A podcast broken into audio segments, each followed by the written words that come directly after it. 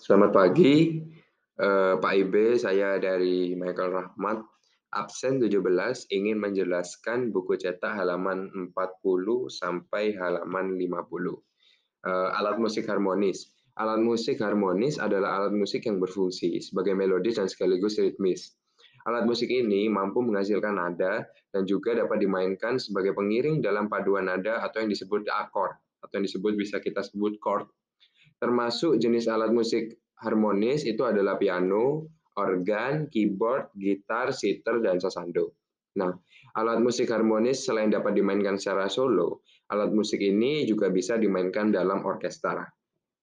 Kedua, teknik dan gaya bermain musik harmonis hampir sama dengan teknik dan gaya bermain alat musik melodis.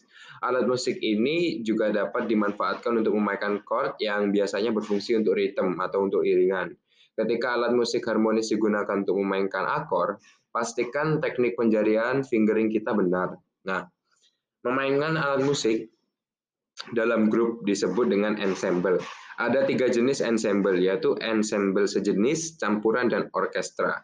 Saya akan menjelaskan ensemble sejenis. Ensemble sejenis adalah ensemble yang memainkan alat musik dari jenis yang sama. Misalkan ensemble perkusi, ensemble tiup, ensemble gesek, dan sebagainya. Yang pertama, ensemble perkusi. Ensemble perkusi itu dimainkan dengan alat-alat musik perkusi. Di Indonesia cukup banyak ensemble perkusi, misalnya gendang, rebana, drum band, marching band, gandang, dan lain-lain. Yang kedua, drum band atau marching band. Dalam drum band, instrumen musik perkusi dibawa oleh pemain dan dimainkan dalam barisan. Kelompok yang memainkan instrumen musik perkusi sambil berjalan disebut juga sebagai drum line atau battery. Nah, contoh instrumen ini antara lain snare drum, drum tenor, drum bass, dan cymbal. Pada drum band terdapat pola-pola pukulan yang berpengaruh saat bermain saat kita memainkannya. Uh, pola-polanya ada R pukulan tangan kanan yaitu right, L yaitu left pukulan tangan kiri. Nah, ada dua ada dua stroke yang biasanya dipakai di pukulan drum band. Yang pertama single stroke kanan kiri kanan kiri, lalu yang kedua double stroke kanan kanan kiri kiri kanan kanan kiri kiri. Lalu yang selanjutnya ensemble tiup. Ensemble tiup itu adalah ensemble yang seluruh instrumen musiknya terdiri atas alat musik tiup. Termasuk alat musik tiup itu adalah recorder, flute, trompet, saksofon, trombon, klarinet, oboe, dan French horn. Uh, di sini saya akan menjelaskan trompet. Semua orang bisa bermain trompet dengan syarat memiliki pernafasan yang panjang. Jadi maka dari itu kebanyakan orang yang sudah tua, yang mungkin nafasnya sudah menurun, itu kebanyakan tidak bisa bermain alat musik tiup karena membutuhkan pernafasan yang panjang. Maka dari itu perokok atau pengidap penyakit pernafasan tidak disarankan.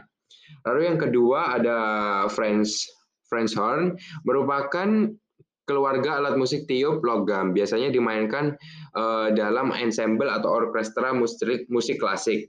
Juga sering dimainkan sebagai seksi tiup dalam marching band. Lalu yang ketiga ada klarinet. Klarinet merupakan keluarga instrumen terbesar dengan ukuran dan pitch yang berbeda-beda. Klarinet ini umumnya merujuk pada soprano klarinet yang bernada bass uh, pemain klarinet disebut klarinetis. Nah, ada banyak jenis klarinet. Beberapa di antaranya, di antaranya sangat langka. Yang pertama piccolo klarinet, yang kedua soprano klarinet, yang ketiga basset klarinet. Lalu saya akan menjelaskan yang terakhir yaitu saksofon. Saksofon tergolong dalam keluarga alat musik tiup. Terbuat dari logam dan dimainkan seperti cara memainkan klarinet. Saksofon ini umumnya berkaitan dengan musik pop, big band, dan jazz. Nah, kebanyakan di kawinan, di uh, pernikahan itu banyak yang diiringi dengan saksofon. Meskipun awalnya berupa instrumen dalam orkestra, tapi sekarang bisa digabung dengan band biasa. Demikian penjelasan dari saya. Uh, saya pamit undur diri. Terima kasih.